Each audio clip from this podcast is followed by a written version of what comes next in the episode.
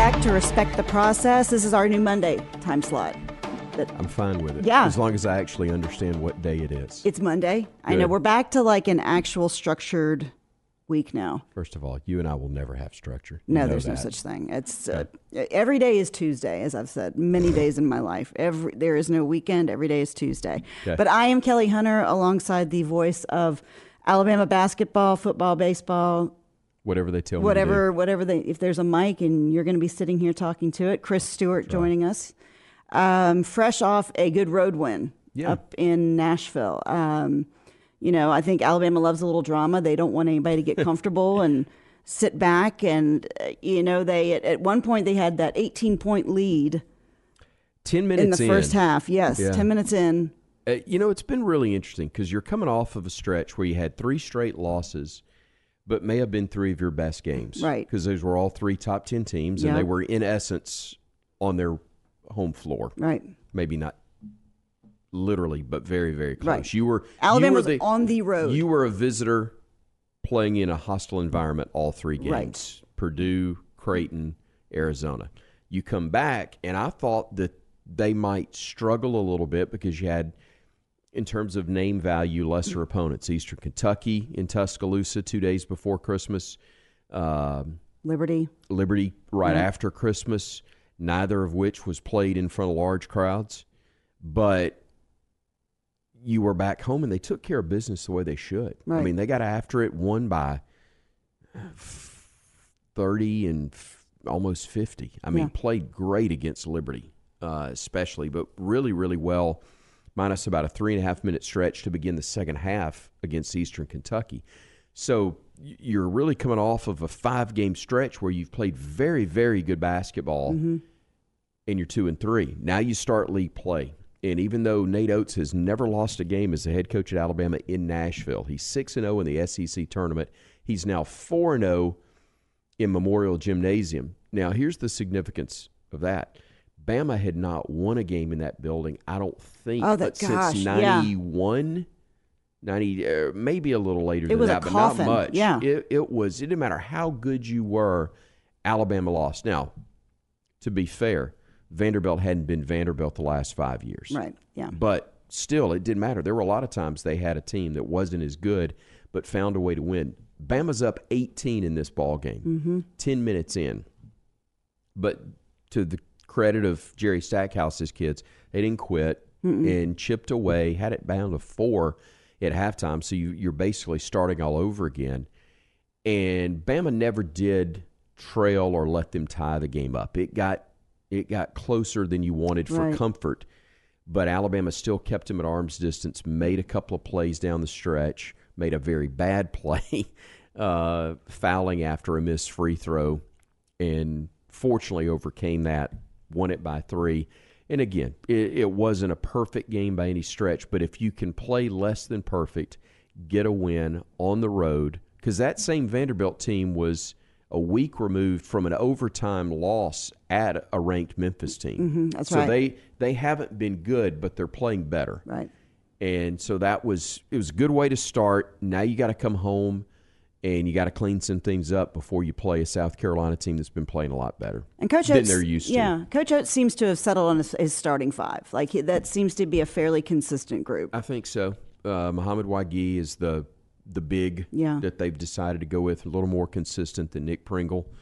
Um, and then you go with him. You it, there's been a little bit of a tweak to it here and there, but you know, Rylan Griffin joining Mark Sears is a, a guy who Yep. is more than capable of being a, a big scorer. He shot it so well. Well, they led they led him in scoring there They this did, past week. Yeah. and he started off fantastic. I think he made three of his first four from three, or four of his first five, whatever it was. But you know, he's six five, athletics, getting stronger, uh, tougher, and really does a good job yeah. for this team in multiple areas. They love who he is defensively, uh, and he's he's getting it figured out. Obviously, as the numbers would indicate on offense, but it's starting to figure out now. He doesn't know what his full rotation is.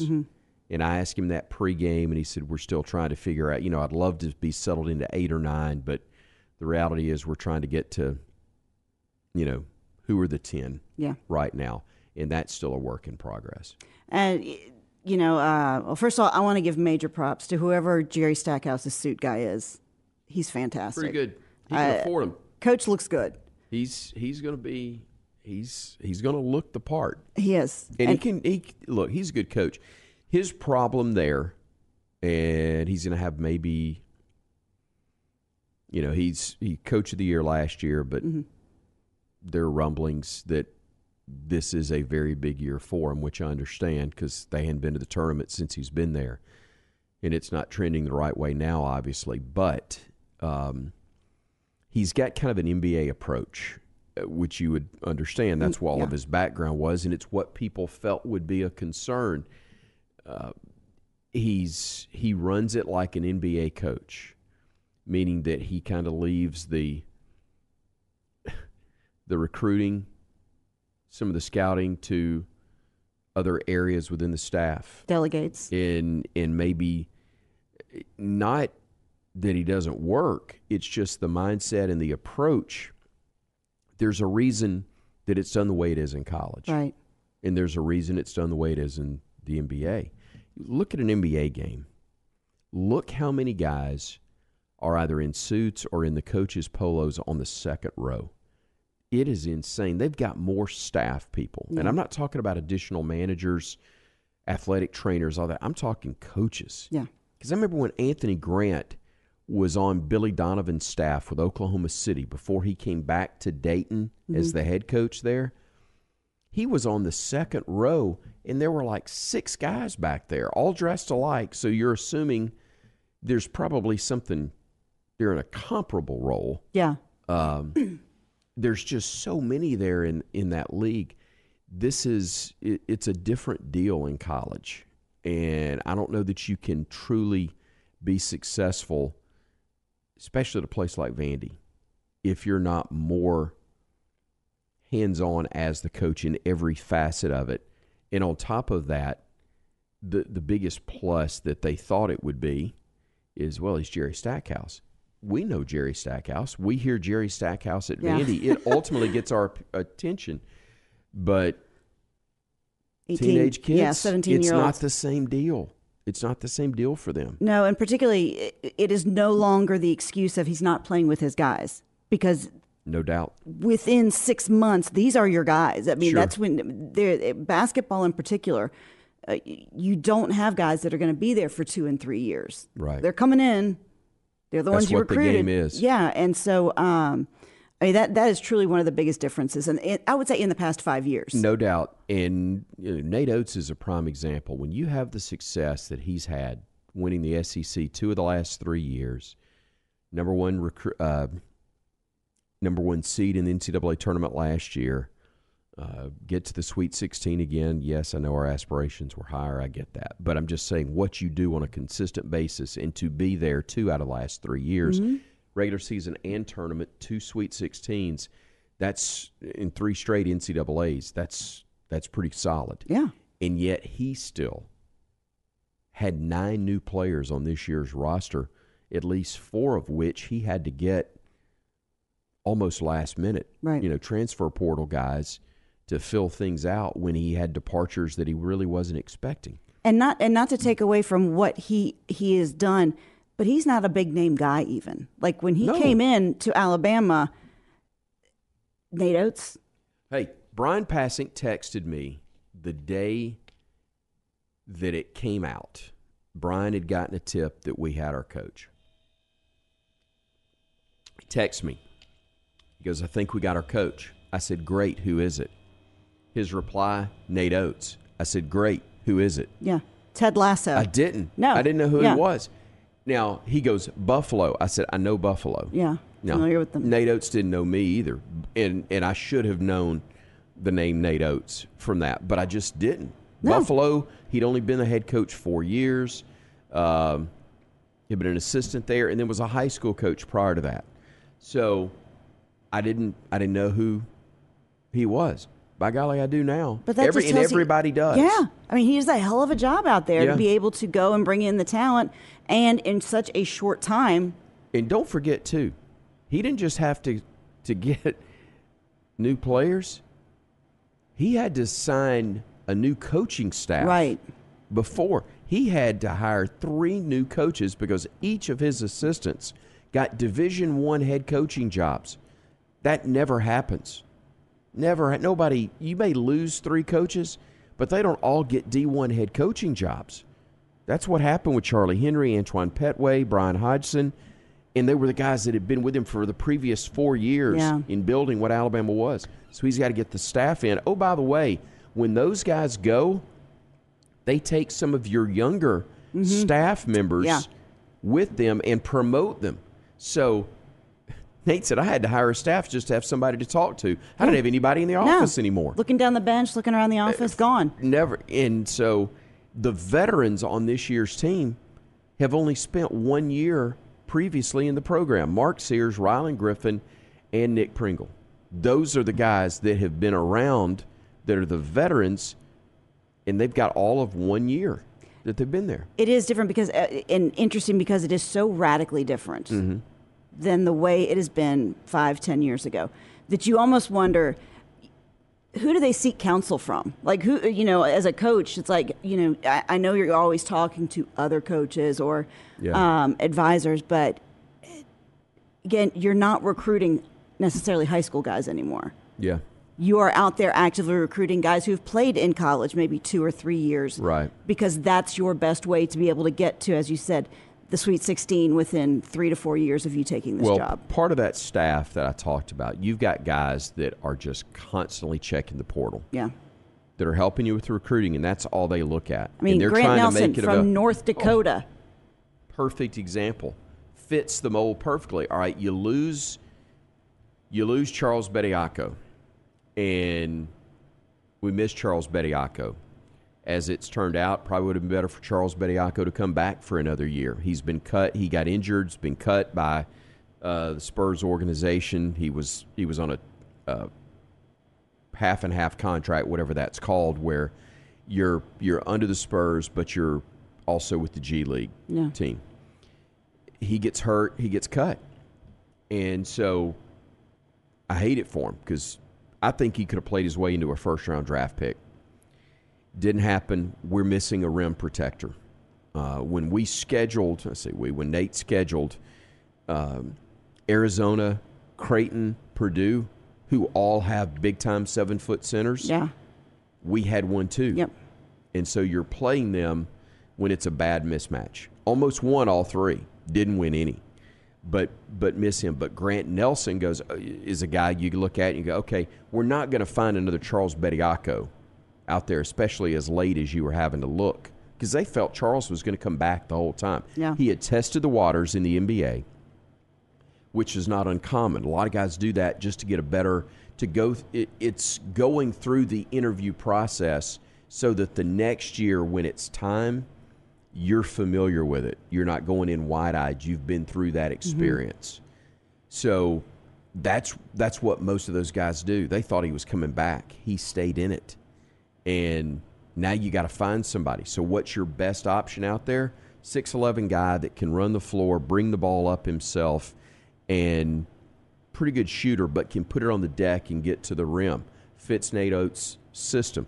The thing is, they're missing on the defensive end what they had with Brandon was a heck of a defender.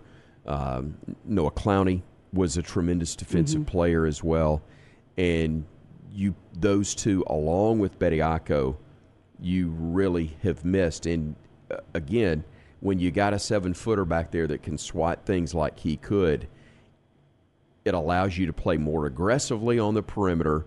And if you get beat, not as big a deal because you got that back line of defense. Yeah. You get beat now, you're beat. They're able they're able to get to the rim. They're trying to get better at that. But at this time, this point of the season, while you can still improve, you are who you are, and you got to live. You got to sink or swim with it.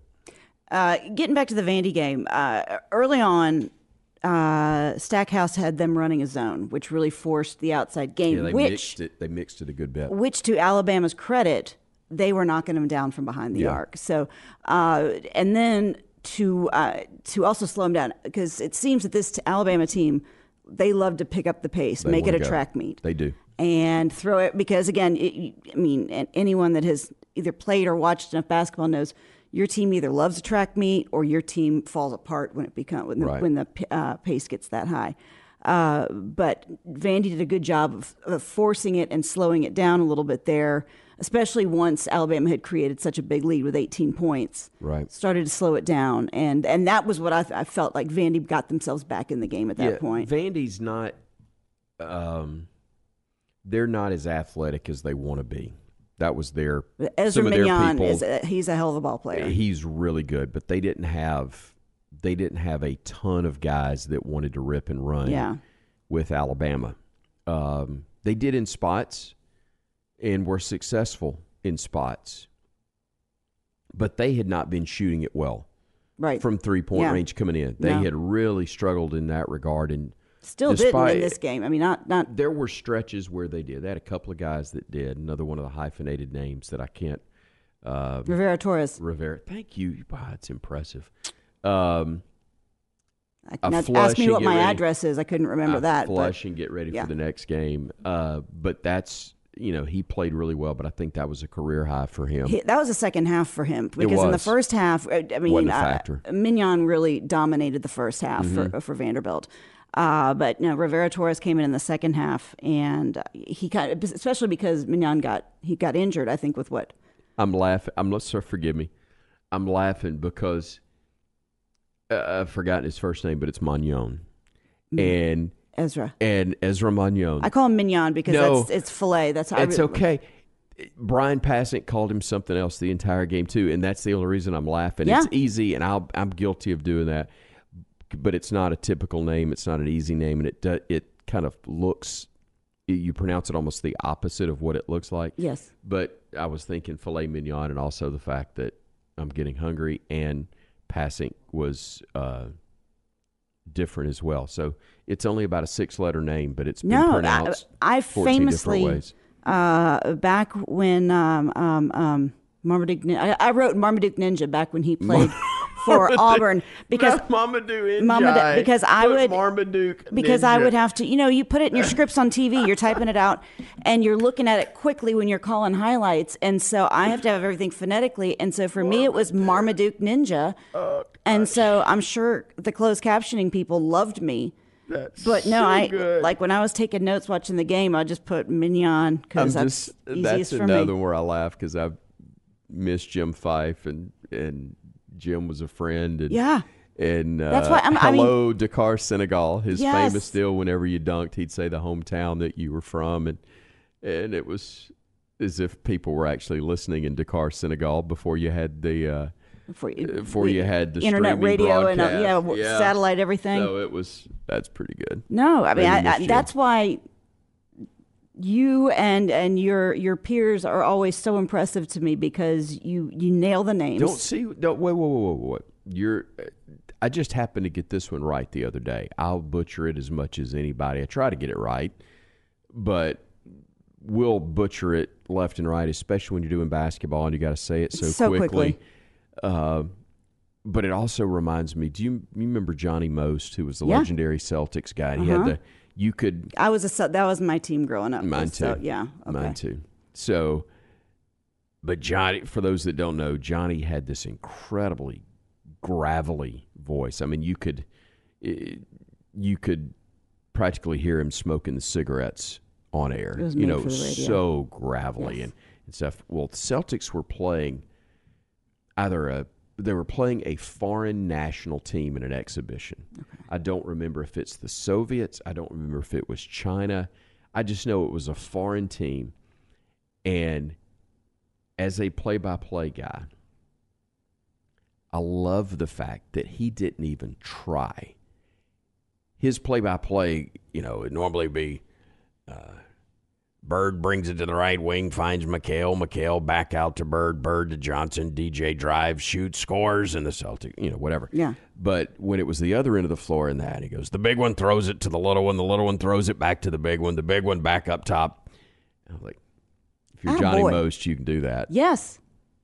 Because sometimes you're like, "Uh, from here on out, we're just going to call him Tom, for, because right. there's I've done that before. And I respect because even uh, what is it, DJ ukulele, ukulele, ukulele, DJ, that's right. who I would that's probably DJ Ungalale. Ungalele. Yeah, see, and I, I always think of uh, when you say what is his name? I think of Wagyu beef or whatever. Or Wagyu. Wagyu, Thank yeah. you. That's whenever I see him. Muhammad Wagi, and, Wagi. and that's. But I finally have said it enough where I can. But then we've got Muhammad Wagi. We've also got Muhammad Dioubate. I know we got Mo, we got two Mo's. two Mo's. We got we got Mo. We got we got Mo Mo's, and we know what to do Thank with right you. now.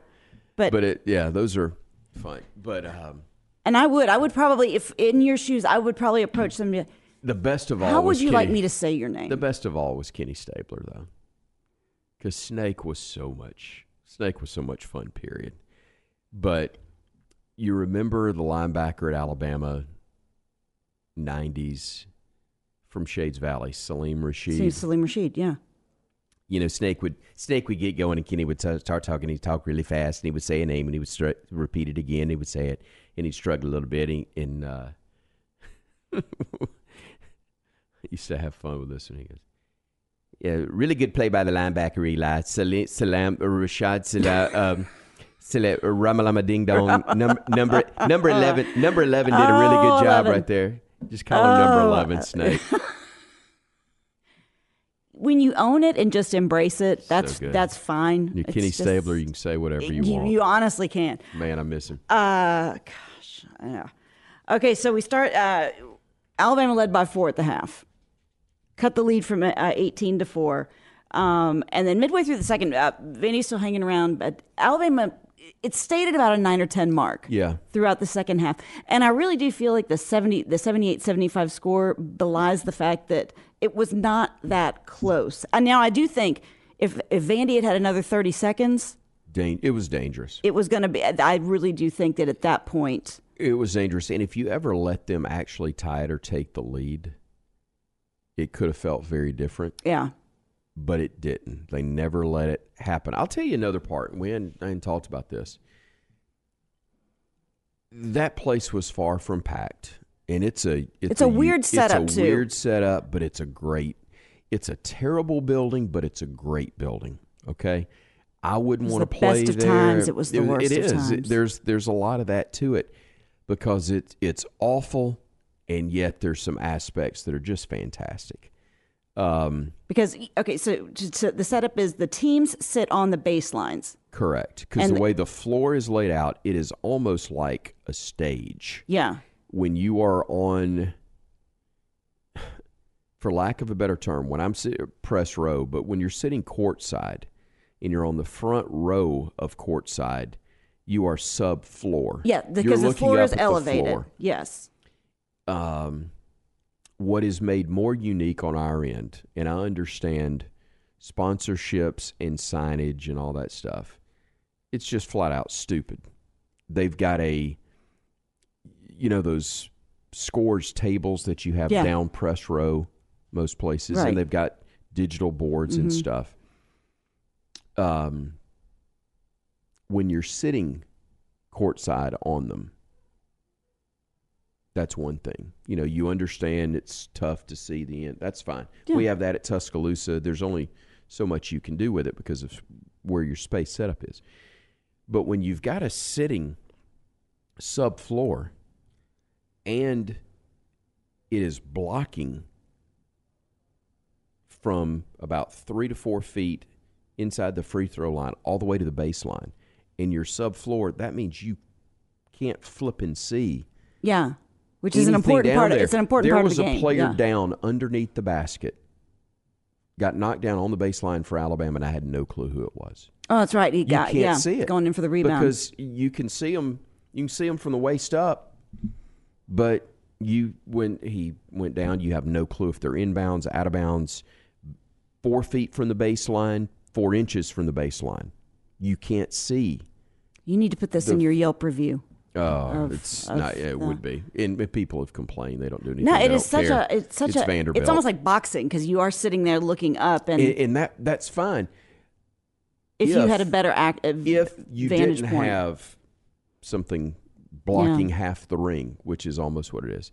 And I remember how I became bitter old man, get off my lawn, going down this road. Yeah. But it is a unique place. Most of it is is real. I think really cool. There was I think it was the previous trip to Nashville. I were there really early, and I just kind of walked around and looked from the different perches. Yeah.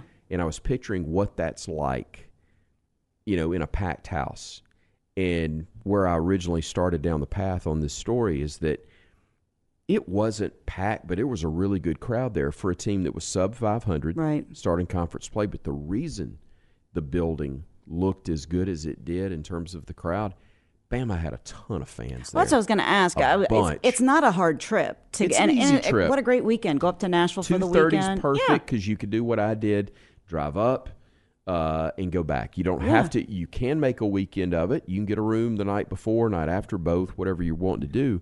But you don't have to to go see them, Mm-hmm. and you can get tickets because you know they're not going to sell out. Same thing as football. Exactly. No doubt. So Baseball, not so much. uh, yeah, they they do pretty well there, Yeah. but also smaller venues. But that was that's a really good place to go on a trip, and it was the perfect time Mm-hmm. to be able to do it. And you got a lot of fans in Tennessee, you got a lot of fans North Alabama, uh, all of those factors, and they took full advantage. Man, they were that's about a three tiered area, and in two tiers were full. Yeah, and you the could hear the crowd. overwhelming majority was Alabama, and they made noise. And so when Vandy made a run very late in the game, their crowd made a lot of noise, Yeah. and it actually had some atmosphere. It felt it felt like a big time game in a in a pressure situation. But if Alabama had not had the following right behind them, Mm-hmm. I think they played an impact. I think you could have felt.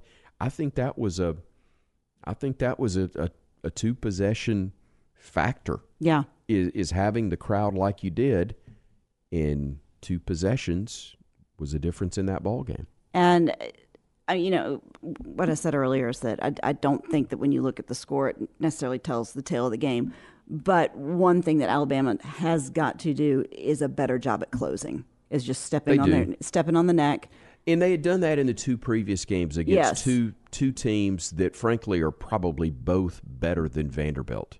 But Alabama didn't play as well on the defensive Yeah. end. Vandy on its best night is as good as those other teams, probably better than Eastern Kentucky. Yeah, I don't know that Vandy's better than Liberty. I really don't. Liberty played, uh, didn't play as well in the Birmingham game. I didn't see all of it. I just know Bama played Yeah. exceptionally well. Um, they're they're a dangerous team. They could have. That's one that you could have had a you could have had your hands full if you didn't play well in Yeah. Birmingham. They did. Um, it was nice to see Bama find a way to finish that out and not let it get away. yeah. Uh, off day for Estrada. Didn't have a basket in the first half. I Yeah. think finished with five. Um, Right. Sears led uh, with 21, and then Rylan Griffin with 16. Uh, team shot 26 out of 53. Um, but Alabama, I mean, they lead the league in points per game. I think they're second in the nation. the best in the nation. yeah. Um, and then you know Mark Sears also leads the league. Let me tell you, if if Alabama can contend, and I don't know if they can. This is a really good league, and there are teams that defend as well as score at a really good clip. Um, we'll talk about that in the weeks ahead. But if if Alabama can be near the top in the league, I think Mark's got a real good chance of winning Player of the Year. If Alabama is going oh, to wait, contend, Okay, Mark. Sorry. yeah, if Mark Sears, um, or excuse me, if Alabama does contend for the league title, Yeah. it'll be because Mark Sears continues to play at the level he has been. And if he continues to do that, he's going to be very much in the mix for Player of the Year in the conference. Does he have another year after this, or is this it? I Uh, was just he's a to. senior. Yeah. I have no idea anymore. Okay, I know. with what these things look like, and maybe there's who knows if if he could come for another year. Um, are there NIL opportunities to be exciting, or if he's the player of the year in the in the Southeastern Conference, Is there a place for him? he's probably going to be an. Yeah. Here, here's why I think he can play in the NBA. Shoots it incredibly well. Can get to the basket despite being a tad undersized by Mm-hmm. NBA standards. Strong enough to get to the rim. yeah. Creative. Great, really good passer. Unselfish. Tough on the defensive end. I again, I'm not the best judge of what's a next level guy, and he's not a given like a Brandon Miller or Noah Clowney or some of the others that we've had go in the last few years, and those are not the only two. But I think he's got a real Yeah. opportunity Could because play he his way in. Score, he could, and SEC Player of the Year on the resume. Again, not that that's a, a guarantee for um, NBA status or draft status, but if you've if you're able to show that level of consistency in a league as good as the SEC is Doesn't now, hurt. it would help. Uh, top to bottom league looks pretty good to start the season off right now. Alabama has South Carolina coming in tomorrow night, Tuesday evening. They're 13 and 1. Yeah. Uh, they lead the league at this point. It will be interesting to see how Alabama is able to play with a team coming into Tuscaloosa like Yes, this. Yes, I think so. And these this is one that if you're going to make noise and you're going to give yourself a chance, um, if you've got the schedule, if you can look for me who they've got after Mississippi State, because I know Oh. don't worry about. it. I know they've got Mississippi State on the road this weekend, and then that would normally mean you're back home. But I know we were talking about it, we being the crew, Yep. that you've got a chance. You got a chance to get those first four, and you really need to. None of them are easy because the league's not easy. Right. And Vandy, Vandy was proof of that the other night. But if you can find a way to get the, um, find a way to get to the first four, Yeah. and I can get that for you. I know. I've got really we, so Alabama has Mississippi State. They travel to Starkville on Saturday. Um, another nice, easy kind of Saturday trip for you. driving wise, yes. Driving wise, yes. Driving you're, wise, you're, yes. You're still going to Starkville. Um, Um, but in terms of who you're going to play, that'll be um, they'll get after you. Mississippi State, and then you're home against Missouri. I thought it was Mizzou, but I couldn't. Yeah, and then you go to Knoxville on January twentieth. That's, that's to an be. ear that's that's going to be an early Saturday um, tip for that game, I believe. And then you're back home against Auburn. You're back home against LSU three days later, and then you go to Georgia. So there are some opportunities for some wins. They're against not a some given, big teams. Yeah. but then you play Tennessee and Auburn back to back, who may be the two best teams in the league this year. Well, Kentucky's really good. I know Florida showed that they're they're pretty good. Uh, Ole Miss will be dangerous, especially in Oxford. Uh, I'm going to have to see more from Ole Miss right. I agree. than what they did in the non-conference because they didn't play a very. I'm not Yeah. faulting them. I'm not being critical. I'm just saying everybody was going nuts and oh, they're in the top 25. Well, then they're in they the top 25 Yeah. because of the record, the respect for the league, and the respect for their coach, um, Chris Beards. uh, You know, been given another chance and and will do well, I think. Um, but there are some real chances for wins. But you got two games with Tennessee, one of them on the road. You got two games with Auburn. Um, the rest of it, though, and I know A and M's not bad. Kentucky is on the road, February twenty fourth. Put it this way: if this Alabama team does get it figured out um, on the defensive end of the floor and maintains who they are offensively, they are not going to be a team that that people want to face right. This year. I think they've got a chance. This is going to sound so crazy. Um, I love crazy. they've got a ch- they've got a chance if they do what I think they're going to do in the league and be competitive. Mhm. They may be a more dangerous postseason team than they are a regular season team. And I'll leave it. Yeah. I won't go beyond that. No, that. some teams are built. Some teams are built to be Well, postseason teams, and right now they are healthy. They they are they have stayed Figure remarkably it out healthy. on the defensive end. Keep getting again closer because we talked about this at the start. They only got three guys who are veterans Yeah. in Tuscaloosa, and those guys only have one year in Tuscaloosa. right. So this group's still trying to figure each other out, and as they do, they're going to get better. And one thing that they had fewer fouls than Vanderbilt this past weekend. I, mean, you Step got in the right direction. Yeah. they had too many turnovers though. Yeah, they did, got to yeah. be better at protecting the basketball, and I think they will. Um, they're too skilled on the offensive end to be as generous with it as they were. But those the things that they need to correct and fix, I think they're capable of. yeah. You know, you can't be they they don't have the seven footer, they don't have the rim protector, but they do have size and athleticism Right. Yeah. that that can mask that somewhat. But they got to do it as a team. There's not one guy that can bail you out like Betty Bediako could. Yeah. If they get that figured out, they're going to be really, really good. Let's quickly uh, talk football before we get out of here tonight. Okay. National championship game. Um, I hear here's what I think's mo- most interesting, and I'm gonna. I, I saw this, and I'm, I'm not the first person to see this. We're gonna call it the Ted Bowl because I don't know if you saw that uh, Ted Kaczynski went to Michigan and Ted Bundy went to Washington. Dear Lord, I'm sure that was not in the game notes. So I, I don't. respective I was going to say if that the if if the SID wants to go ahead and drop that in, Lord. you could. Um, But uh, if you want to make a pick tonight, take Kaczynski over Bundy. Where did where did well, where did Bundy go to school? He went to Washington. That's why I was like, if you're talking about physicality, I think you go with Ted Bundy in Washington. If you're looking if there's if there's a written portion of this, then I think you go with Kaczynski and Michigan.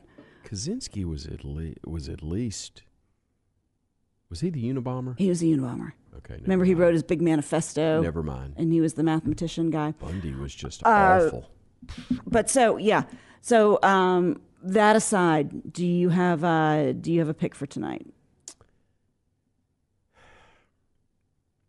Your heart and your head. Michigan, Michigan showed a level of resiliency, you know, of the intangible stuff that exceeded what I thought they had. But the biggest thing that is tangible is their speed. I think if they I get to did Penix the way they were able to get to Milroe, and man, they did, and they were good. And you can talk about snap, you can talk about Jalen's read on the final play, all that stuff. With JC getting blown up on that right side, that that didn't help matters either. Yeah. And that was the type of play their defensive front made the bulk of the game. They were really, really good. And Yeah. again, collectively far faster than I thought. That being said, watching the Washington Texas game and seeing the way that Penix, part of it's being a left hander, Yeah. but there were some two alike throws where it comes out of his hand and it just, there's a flame behind it. It's so quick and it's so um, thrown so well there if they get if they get things going and Alabama never could I didn't think Alabama played anywhere near their capability offensively. A lot of that had to do with the, the Michigan defense. But if you can get them on their heels yeah, something tells me Washington may be able to do that. I think it could be I think it could be a tough I think it could be a tough game for Michigan What I will the- be pulling I will be pulling for Washington, but I will sleep regardless. I'm not going to lose a lot either I know. way. Uh, yes or no? Will Harbaugh be back after tonight?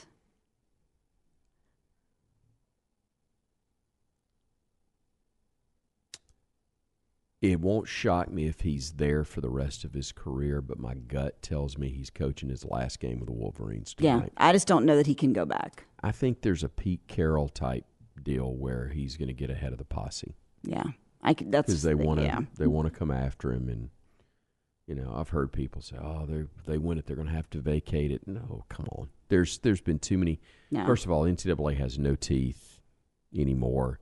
If they do after the fact, it's a sham. So what? They Yeah. will have they will have won it and had the confetti fall, and they'll keep the trophy and all that Yeah, stuff. it's already It doesn't- It's it's done. Yeah.